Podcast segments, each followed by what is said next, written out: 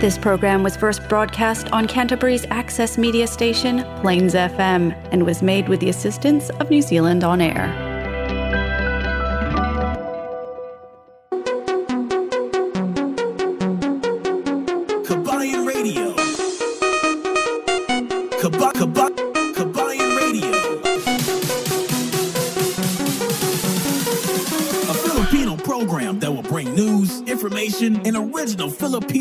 Music around Canterbury and throughout New Zealand.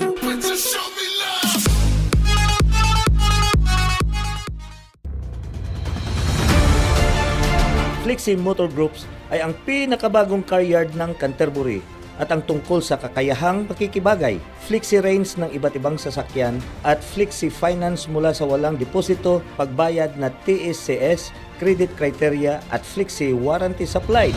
Halika at kilalanin ang kupunan ng Flexi Motor Group na matatagpuan sa 204 Main South Road, corner Green Lane, malapit sa Sockborn Overbridge. Tumawag sa 0800 22345 o bisitahin ang fmginz.com. Image is primarily focused on the marketing of corporate signage solutions to the global markets. To succeed in a fiercely competitive environment with effective manufacturing and innovative marketing of signage solutions to the local and international markets, iSigns fabricates channel letters and 3D signs, back illuminated fascia, wall and window signs, window etching and tinting, vehicle wrap and sign, veranda lighted sign, road sign, menu boards, flags and exhibition stands, pull up and promotional banners, services, fabrication, installation, maintenance, digital printing, design. iSign's innovative and experienced team can create a personalized visual identity in accordance with your criteria, whether it's for scale drawing of signs, logo design, advertising design, and more. For more info, you can visit our website at isigns.co.nz or call 021 067 0525. iSigns, we make your name up front. Hello, kumusta, kumusta, kumusta, kumusta na naman ang lahat nating mga kababayan na sumusubaybay dito sa ating programa Kabayan Radio dito sa Plains FM 96.9 Christchurch, New Zealand. Ito si El Capitan, bumabati sa inyo ng isang magandang magandang magandang hapon o isang magandang magandang gabi sa inyong lahat. Ang buong New Zealand ngayon ay naka-lockdown sa alert level 4 na naman ulit. Bakit? Noong 17 ng Agosto, ang Ministry of Health ng New Zealand ay nagpalabas ng direktiba para magkaroon ng panibagong lockdown under alert level 4 ang buong New Zealand. Sa kadahilanan, merong dalawang tao na nagpositive sa coronavirus Delta variant. So ngayon, uh, na-trace dahil sa tra- contact tracing app, uh, napag-alaman na ang subject is coming from Auckland pero nag-holiday sila doon sa area ng Coromandel. So via private vehicle ayon sa mga eksperto, nakita nila na ang mga lugar na napuntahan ng subject is uh, 13 different spots in 2 days.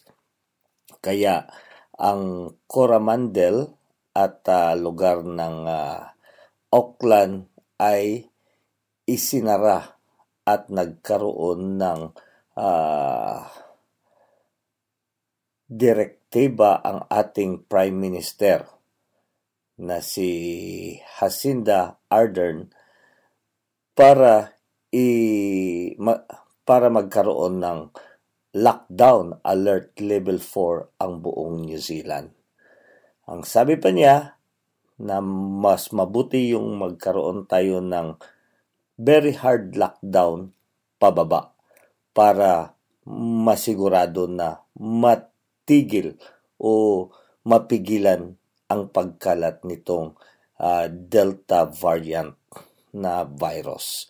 So, simula nung 17 midnight, August 17 midnight, uh, nagsimula ang lockdown sa buong New Zealand for 3 days. So, ibig sabihin, Miyerkules, Webes, Biyernes. At saka yung lugar naman ng uh, na Auckland, pati ang Coromandel ay pinaabot ng 7 days. Ngunit pagdating ng uh, Webes, ang dalawang cases ay naging 11. So, nagpa siya ang pamunuan na i-extend hanggang 24 ng Agosto. Instead na pababa, tumaas yung uh, cases. Kasi nga, doon nga sa mga area na marami silang pinuntahan. So sa 30 na yon na mabuti at na, na sundan ang lahat ng mga tao doon na naka uh, punta din sa lugar na pinagpuntahan ng subject So, doon nagsimula ang hawa-hawa. So, nadagdagan ng 21 ang mga cases. So, from there, in-extend. Nung simula Friday, na-extend ulit hanggang sa 24. So, ibig sabihin, this coming Tuesday pa ang uh, ang lockdown na alert level 4 dito sa buong New Zealand. So ayan lang, uh, bantayan natin mga kababayan. Ito ay para sa kaligtasan ng bawat isa ayon nga sa ating Prime Minister na ang pagla-lockdown from hard to lower, lower, lower. So yan ang uh, sinasabi niya. Sinisigurado lamang natin na tiyak na mapigilan natin o ma mapuksa kaagad-agad ang coronavirus dito sa uh, New Zealand. Anyway, marami pa tayong ibang pag-uusapan mamaya konti. Alam ko, nagpalabas na rin ang uh, Ministry of Health ng mga guidelines at pasalamat tayo mayroon tayong Filipino version Ayan, babasahin ko maya-maya konti yung mga guidelines. Paano tayo makatulong para mapigilan natin ang paglaganap nitong virus dito sa ating komunidad. At bago tayo dumiretso, ito muna ang isang awitin para sa inyo.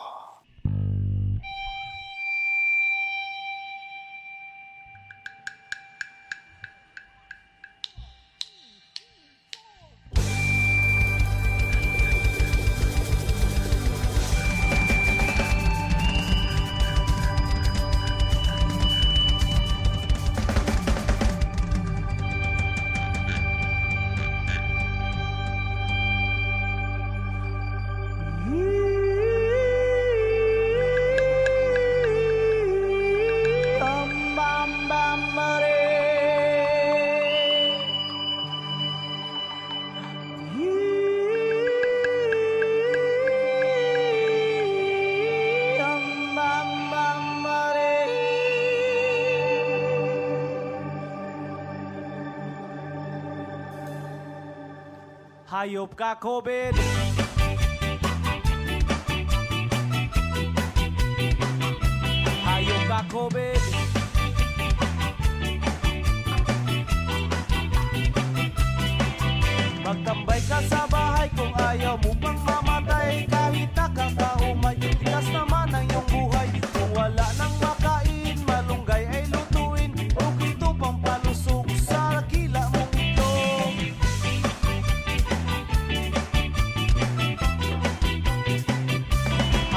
COVID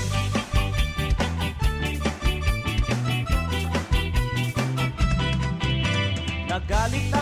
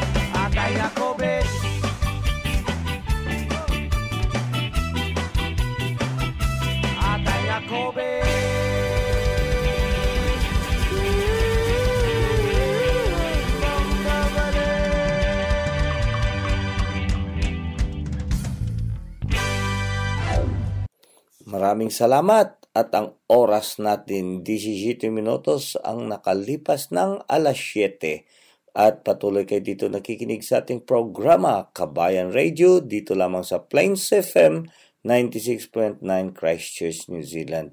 At patuloy pala natin binabati ang ating mga kababayan na sumusubaybay dito sa ating programa dito sa Christchurch, sa iba't ibang barangay ng Canterbury at sa buong New Zealand. Isang magandang gabi ulit sa inyo. Alam ko naboboard na kayo sa panglimang araw na ng lockdown. At syempre kanina nga napatawag ako doon sa isang kaibigan natin at sabi niya tatlong araw pa lang ng lockdown naka ah, nagkaroon na siya ng karagdagang timbang ng tatlong kilos. Ayan ang mga resulta ng ah, lockdown. At pag-uusapan din natin yan mamaya. Paano nating makope up ang lockdown? Pero bago yan, ito muna sa pamumuhay sa level 4. So ano ba ang mga guidelines natin para sa alert level 4? So dito ang unang ah, guidelines dito sa sinasabi dito ah, manatili tayo sa bahay maliban na lang kung mayroon kang napaka-importanting lalakaring personal. Ayan ha. So, pwede tayong lumabas. Pero yun lang, sa alert level 4, yun nga ang sinasabi ng ah, Ministry of Health or ng ating Prime Minister na manatili tayo sa loob ng bahay natin or sa loob ng bubble natin. Yan lang ang pamaraan na mapigilan natin ang pagkalat ng virus. At ito, nasa ah, panglima na ata tayo, Delta, ah, pang-apat, pang-apat ang Delta, Delta variant ng COVID-19 which is yun ang sinasabi nila na mas matindi ito kaysa ah, ibang variant or sa unang mga nakalipas na mga COVID virus. So, ayan, ang number one, manatili tayo sa bahay. Maliban na lang kung meron tayong pinaka-importante o napaka-importanting lalakarin ha, personal. So, pangalawa, panatiliin nating eksklusibo ang inyong bubbles.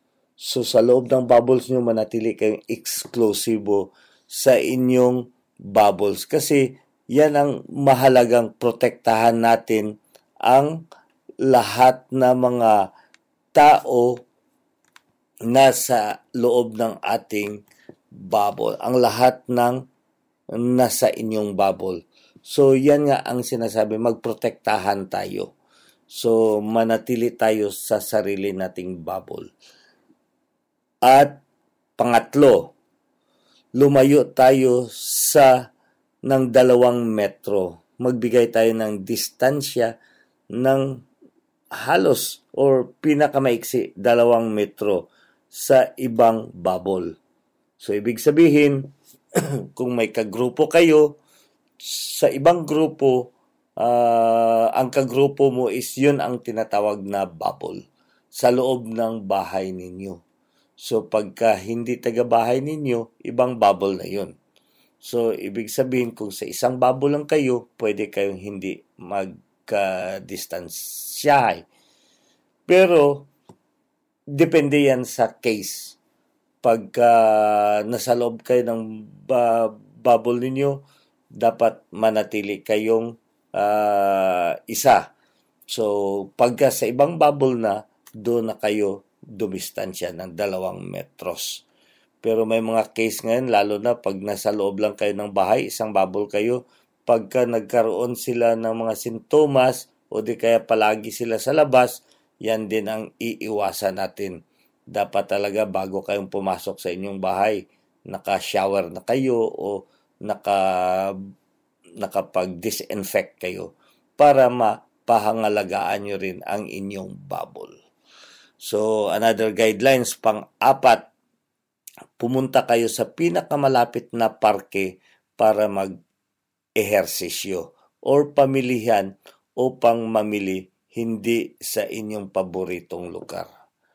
So ha, yan ang pang-apat pumunta lamang kayo sa pinakamalapit na parke or within your bubble, within your territory.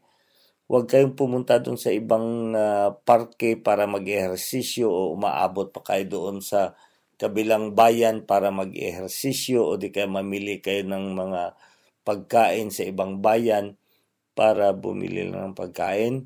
Hindi yon. Nandyan lang kayo sa inyong vicinity So, ibig sabihin, ang vicinity sa pinakamalapit lang na lugar na sa loob ng inyong bubble. So, ayan yung pang-apat.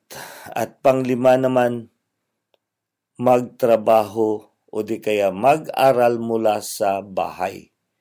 Yun nga, work at home. Yun ang tinatawag natin na work at home. Or mag-aral tayo or distance learning. So, sa loob lang tayo ng bahay. Ang ilang mga manggagawa ay maaring magpatuloy pumasok sa trabaho, ngunit may matinding paghihigpit tungkol dito. So, yung iba naman, lalo-lalo tinatawag natin na frontliners, pwede, ka rin, pwede pa rin kayong dumiretso ng trabaho or patuloy ang inyong pagtatrabaho. Magre-report kayo sa inyong pagtrabaho. Yun lang pag nagre-require yun na hindi kayo pwede magtrabaho sa bahay. Ibig sabihin, may mga machineries kayo na ginagamit na hindi magkikita sa inyong bahay. So, kailangan kayo mag-report doon sa inyong pinagtatrabahuan. So, sa inyo naman pinagtatrabahuan, mayroon yun matinding requirements or paghihigpit. So, kailangan sundin nyo kung ano ang mga guidelines ng inyong kumpanya para magpatuloy ng trabaho. Lalo-lalo sa ating mga frontliners, yung iba dyan ngayon, ano, uh, patuloy sila nagtatrabaho, binibigyan sila ng mask o di kaya uh, face mask. So face mask may tabo na yun sa mata, pati sa bunganga. Kasi napaka-importante yan. Hindi lamang pinoprotektahan mo yung sarili mo, pinoprotektahan mo rin yung ibang tao at pinoprotektahan mo ang iyong pamilya or mga mahal sa buhay. Kaya marami yan na ibibigay na um, na yung important importansya yung guidelines. Kaya nga ginawa nila yung guidelines para manatili tayong hindi lamang natin na hindi tayo ma, ma, madapuan, pati na rin na maprotektahan natin ang bawat isa at ang pinakaimportante, matigil natin ang pagkalat ng virus. So, ito, pang-anim, isara ang lahat ng harap-harapang pinapatakbong negosyo. So, sa harap-harapang pinapatakbong negosyo, ilan, ilang mga negosyo ang maaring manatiling bukas ngunit may matinding paghigpit tungkol dito. Ayan din, may mga negosyo na uh, pwede kayong bumukas uh, pero nagre-require talaga lahat-lahat lalo na sa mga opisina um, na magsara. So kung meron man mga negosyo na magbubukas kasi kinakailangan-kailangan, talagang uh, limitado lang din ang mga tao na pumapasok. O di kaya, yan ang tinatawag natin, mayroong paghihigpit. Ha? Mayroong matinding regulasyon na sinusunod natin para tayo ay makapagpatuloy ng pumapasok ng trabaho. So, at saka yun nga, ang sinasabi, isasara, isara, isara ang lahat ng harap-harapang pinagpapatakbong negosyo. So, yung prante. Okay, ang pangpito, magsuot ng panakip sa mukha sa pampublikong sasakyan. Inirekomenda na ikaw ay magsuot ng pangtakip sa mukha kapag mahirap magsagawa ng physical na pagdidistansya. So yun ang sinasabi, yung pagtatakip sa mukha, yan na ang tinatawag natin, yung mga face mask na available So ano-ano ba ang mga face mask na ginagamit natin? So mayroong mga face mask na N95 which is hindi talaga yan uh, required masyado. Marami tayo dyan mga face mask na ginagamit na pang papigil. Yan ang mumurahing face mask kasi pag N95 naman ang gagamitin natin, napakamahal naman yun. So, maari lang yung ginagamit sa mga medical practitioner pag nandun talaga kayo sa loob or sa expose kayo sa uh, mayroong mga uh, COVID infection. Pero pag sa pang araw-araw lang, pwede na rin yung yung flip-flop lang na ano na na face mask o di kaya recyclable na face mask maaari yung labahan siguraduhin niyo na lamang na ang ginagamit yung face mask ay malinis, tuyo, at yung uh, hindi nagamit ng iba. So, yan lang ang panatiliing natin. So, yan ay nagre-require yan para doon sa mga taong hindi makapagpigil na makapagdistansya. Bakit? may mga lugar dyan na hi, ma, mahirap talaga ang magdistansya ng 2 meters.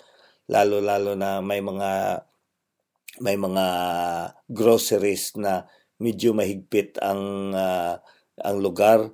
So hindi mo maiwasan na magkaroon ka ng uh, malapitan. Kaya nire-require yun yung face mask para hindi mo malanghap yung gininhawa ng iba o di kaya yung kung ikaw man ang asymptomatic, hindi ka makapagkalat uh, ng mga virus. So, ayan. Ang pangwalo is maghugas ng uh, maghugas at patuyuin ng madalas ang inyong kamay.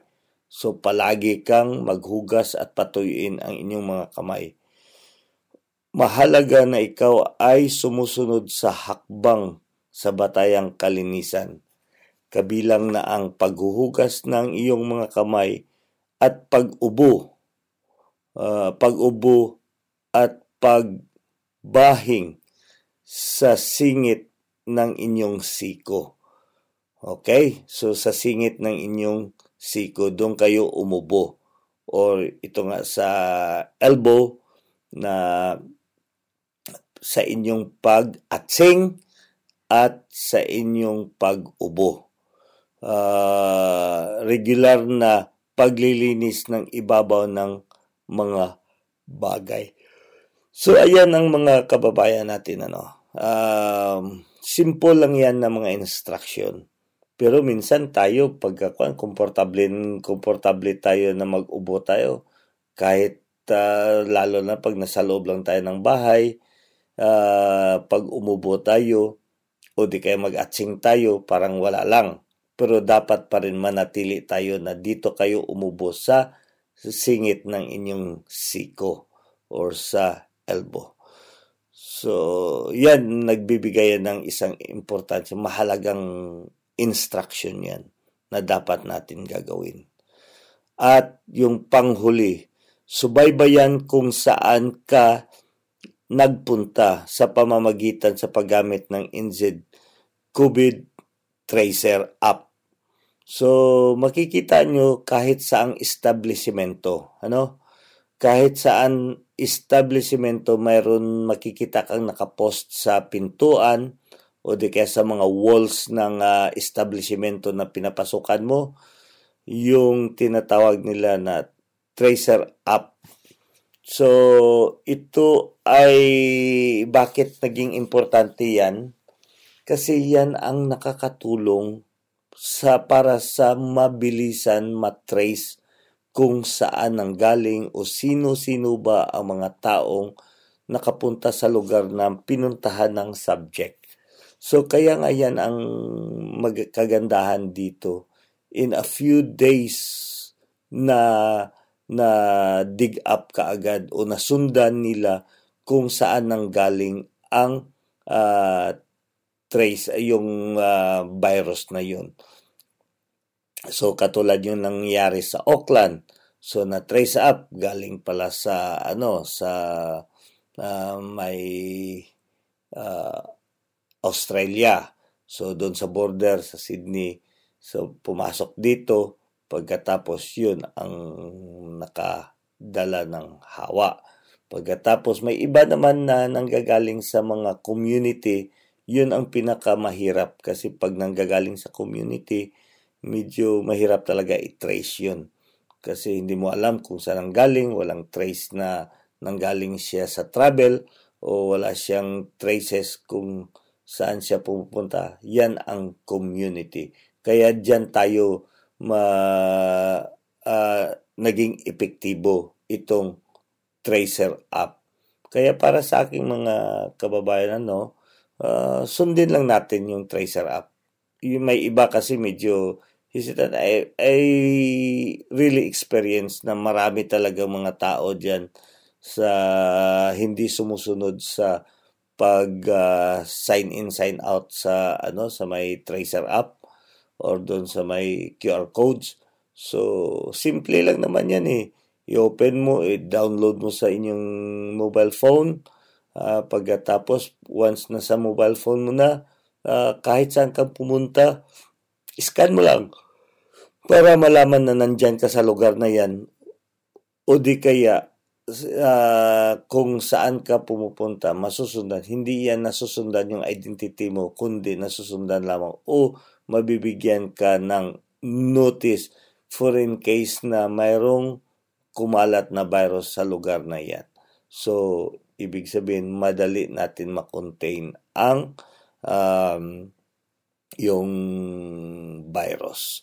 So, ito pa ang last na sinasabi dito kung ikaw man ay may sintomas na tila trangkaso, ha, pag medyo nakakaramdam ka ng medyo uh, nagsisimula ikaw magkatrangkaso, maari kang manatili sa bahay at tawagan ang helpline ng libre sa 0800 358 5453 o ang iyong doktor para sa payo tungkol sa pagsusuri. Tandaan, libre ang pagsusuri. Ha? Pagka medyo may trangkaso ka, libre yan ang pagsusuri. Kaya huwag kang matakot. Huwag kang matakot. The earlier sa symptoms, mas madali siyang ayusin. Kasi yung iba medyo natatakot kasi yun nga ang hesitation nila na baka pagka meron silang mga sintomas, i-declare na sila na may COVID na sila. So, hindi yun. Hindi lahat na ubo ay COVID. Hindi lahat na sinisipon ay may COVID.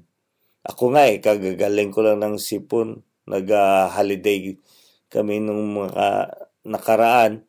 Uh, ubos sipon talaga. Pero hindi naman COVID. 'Di ba? Kaya pagka mayroon kang uh, uh, sintomas sa sipon o trangkaso, kailangan mo talaga magpasuri kaagad para hindi na kumalat. So, ulitin ko, ang kung medyo may makakaramdam ka ng uh, uh, sintomas, huwag kang mag-atubiling tawagan ang uh, Healthline o 800 358 5453. Okay. Uh, so ito na naman ang pinag-uusapan natin yung mask. Ano nga ang mask? Ano ba ang panakip sa mukha? So ang mga mask ay sapilitan ang pagsusuot ng mga mask at mga panakip sa muka sa pampublikong sasakyan. So, ang mask daw kuno ay uh, sa pilitan or enforce. Uh, enforce ang pagsusuot ng mga mask at mga panakip sa mukha sa pampublikong sasakyan. Ang paggamit ng mask at panakip sa mukha ay hinihikayat din kapag mahirap isagawa ang physical na pagdidistansya halimbawa kung nasa pamilihan o tindahan. Ha? O tindahan. So, minsan may mga mahigpit dyan na mga pamilihan o tindahan. Um, kaya, kailangan mong magsuot ng uh, mask or panakip sa muka. So, may mga karagdagang explikasyon pa dyan. Ibabasahin natin maya-maya konti. So, sa edukasyon naman, lahat ng mga early learning centers, preschool, para lang at institusyong nag uh, uh, pangdalubhasang ay sarado. So lahat ng schools ngayon college, high school, uh, preschool, learning centers ay sarado, manatiling sarado until further notice. Ang mga pampublikong lugar ng kaganapan or sa lahat ng mga pampublikong lugar ng kaganapan. Lahat ay sarado, manatili magsara. Kabilang dito ang mga uh, museum, library, sinihan, kainan, gymnasium, swimming pool, palaruan, at pamilihan. So, yung ibang stores, uh, maliban lamang sa groceries ang pamilihan, ibig sabihin mga butik for anything na uh, pamilihan. So, lahat ng mga pampublikong lugar ng kaganapan ay sarado. So, malls sarado ngayon, uh, Hoyts, museum, pati na rin ang library. Sa mga pagtitipong pampubliko, ano naman ang guidelines dyan. Ha? Sa mga pagtitipong pampubliko, kabilang dito ay ang mga larong pang sports. Bawal yun. Kasalan. O, bawal mo ng kasalan na libing o tang tangihana, tangihanga. So, ayan, libingan. Bawal din dyan. Binyagan. Bawal din yun muna. At iba pa. Ikaw ay hindi dapat makihalubilo sa sinuman na nasa labas ng iyong bubble. Kaya yan iniiwasan. So, church, pati na rin sa mga clubs, pubs, ha? Walang pubs ngayon. So, manatili silang bukas. Ang guidelines tungkol sa ehersisyo at libangan. So, ang guidelines naman sa ehersisyo, pati na rin ang libangan, ay may mababang panganib at may mga panlibangang aktibidad ang uh, ay limitado sa inyong lokal na puok. Halimbawa, maaari kang lumakad, tumakbo sa malapit ng iyong bahay, hindi ngayon ang oras upang magsimula ng bagong mga aktibidad. So, pwede kayong maglakad, tumakbo sa mga mal- pinakamalapit yun nga. Pinakamalapit na lugar sa inyong uh, yung malapit na sa inyo. Huwag kayong mag-establisar ng mga uh, panibagong aktibidad. O di kaya yung mga panibagong gimmick. So, yun lang talaga ang pag-i-exercise, pag-jogging, takbo, maglakad sa mga parke, yan ang ano ang kinakailangan. Pero manatili pa rin ha manatili pa rin pag nasa parke kayo uh, dumistansya kayo sa may kasalubong kayo dumistansya kayo ng mga at least uh, 2 meters yan ang dapat natin lagi laging tatatandaan. Ma- hindi mahirap ang mag-ehersisyo hindi bawal, pero kailangan mag-ingat. Dubling ingat tayo. Ang mga ano naman, sa mga lugar ng trabaho at mga negosyo, lahat ng mga negosyo ay dapat patakbuhin mula sa bahay maliban kung ang mga ito ay itinuring na kakailanganing serbisyo. Dapat magpatupad ng hakbang upang manatiling ligtas ang kailangang mga manggagawa. Limitahan ang interaksyon sa customer at hadlangan ang pagkalat ng COVID-19. So ayan, pinagpaghintulutan pa rin ang mga uh, trabaho at yung ibang negosyo. Kasi kailangan talaga kasi na tuloy-tuloy pa rin ang negosyo.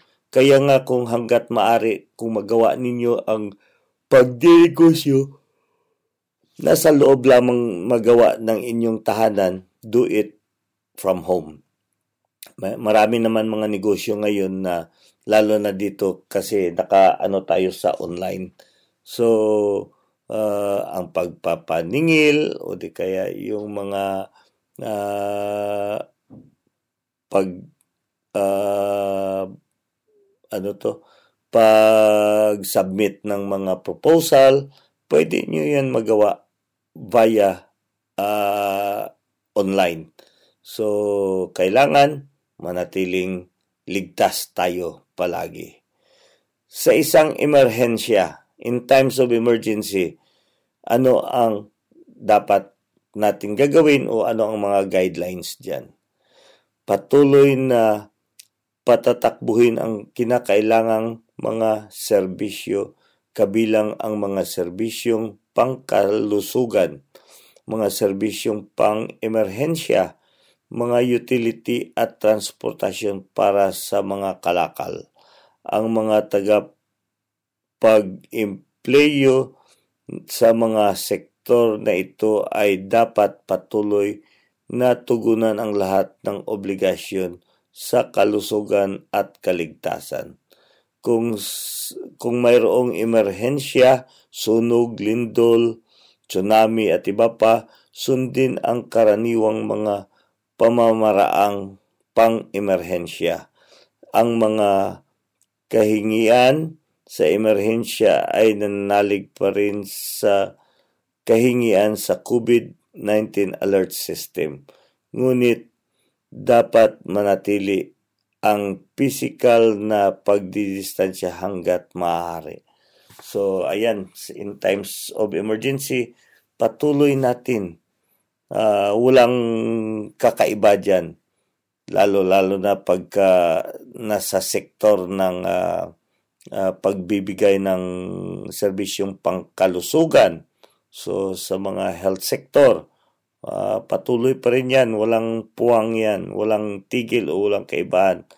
They will proceed as normal ang mga serbisyong pang emerhensya uh, katulad yan sa mga mobile or emergency action forces, uh, Red Cross, St. John, or ambulance, uh, patuloy yan sila na magsiservisyo. Patuloy yan sila na pupunta sa kanilang opisina, sa kanilang trabaho.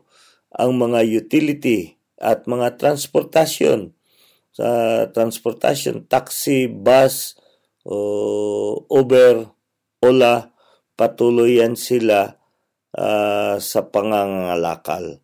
So, hindi yan sila natigil sa kanilang mga uh, gawain.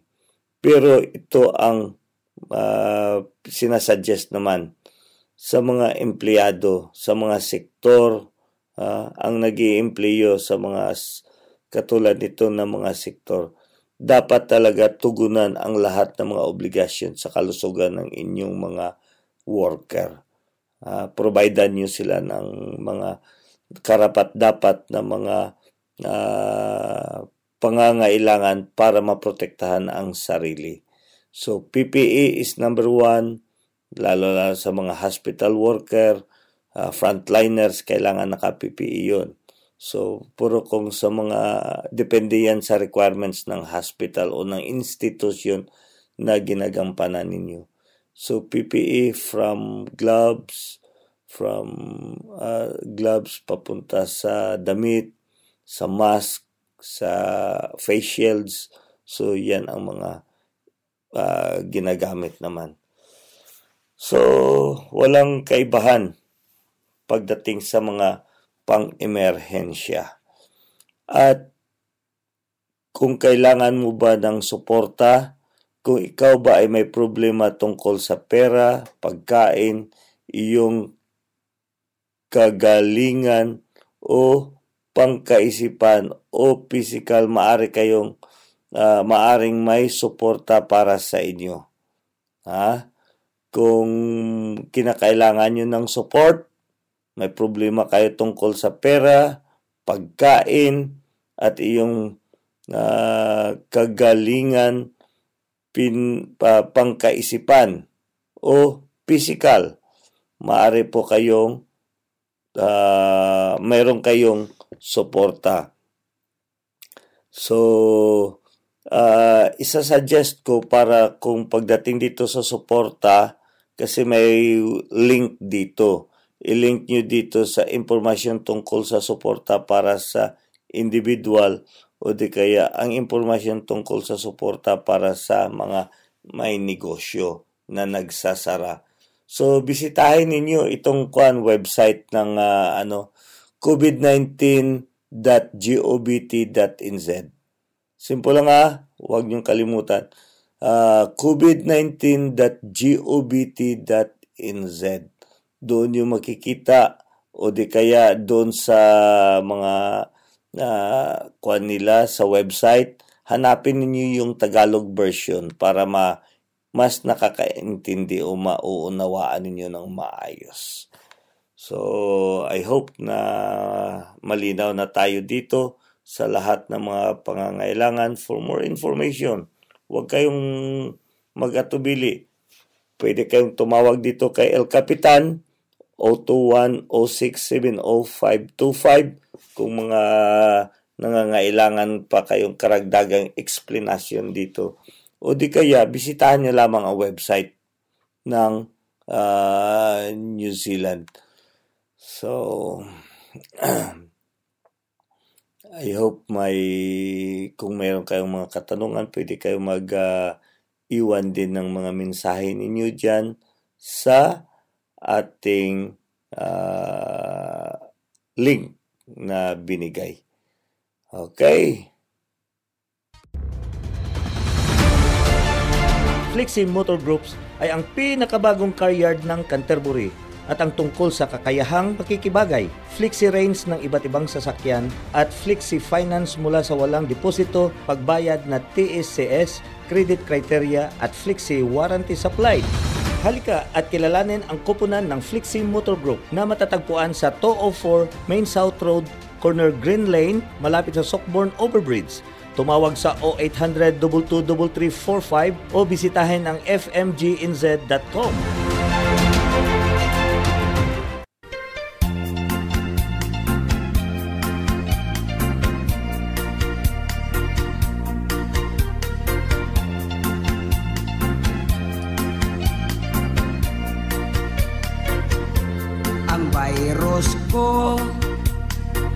Nagkuha ko ni atong Chino. Kay nagtapad Man kami sa eroplano. Sigurado Nagpositibo gyud ako. Kay duol kaayo Mikalit siyag kubo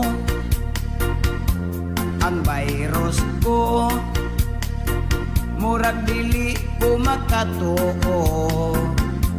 Kay akong lawas. Gahi man o pagkamatso. Walay kaso. Mo inom lang kog kulapo. Para kining virus Dili makaapikto. Ang virus ko Dibulagan ko sa akong trato. Ang virus ko Mahadlok na gyud akong amigo. Mga tropa o barkada Nagsampong sa ilang ilong. Samtang nagdagay og tuba o sa kasugong sa virus ko. Nahunong ang akong trabaho.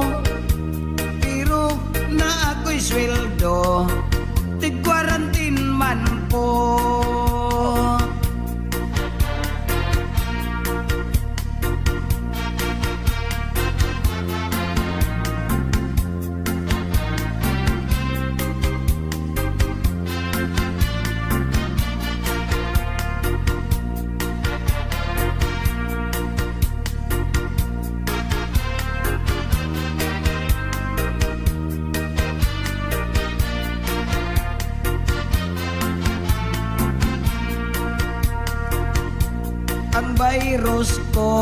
Gibulagan ko sa akong trato. Sa virus ko na hadlok na gyud akong amigo. Mga tropa o barkada nagsampong sa ilang ilong. Samtang nagtagay og tuba o sa kasugong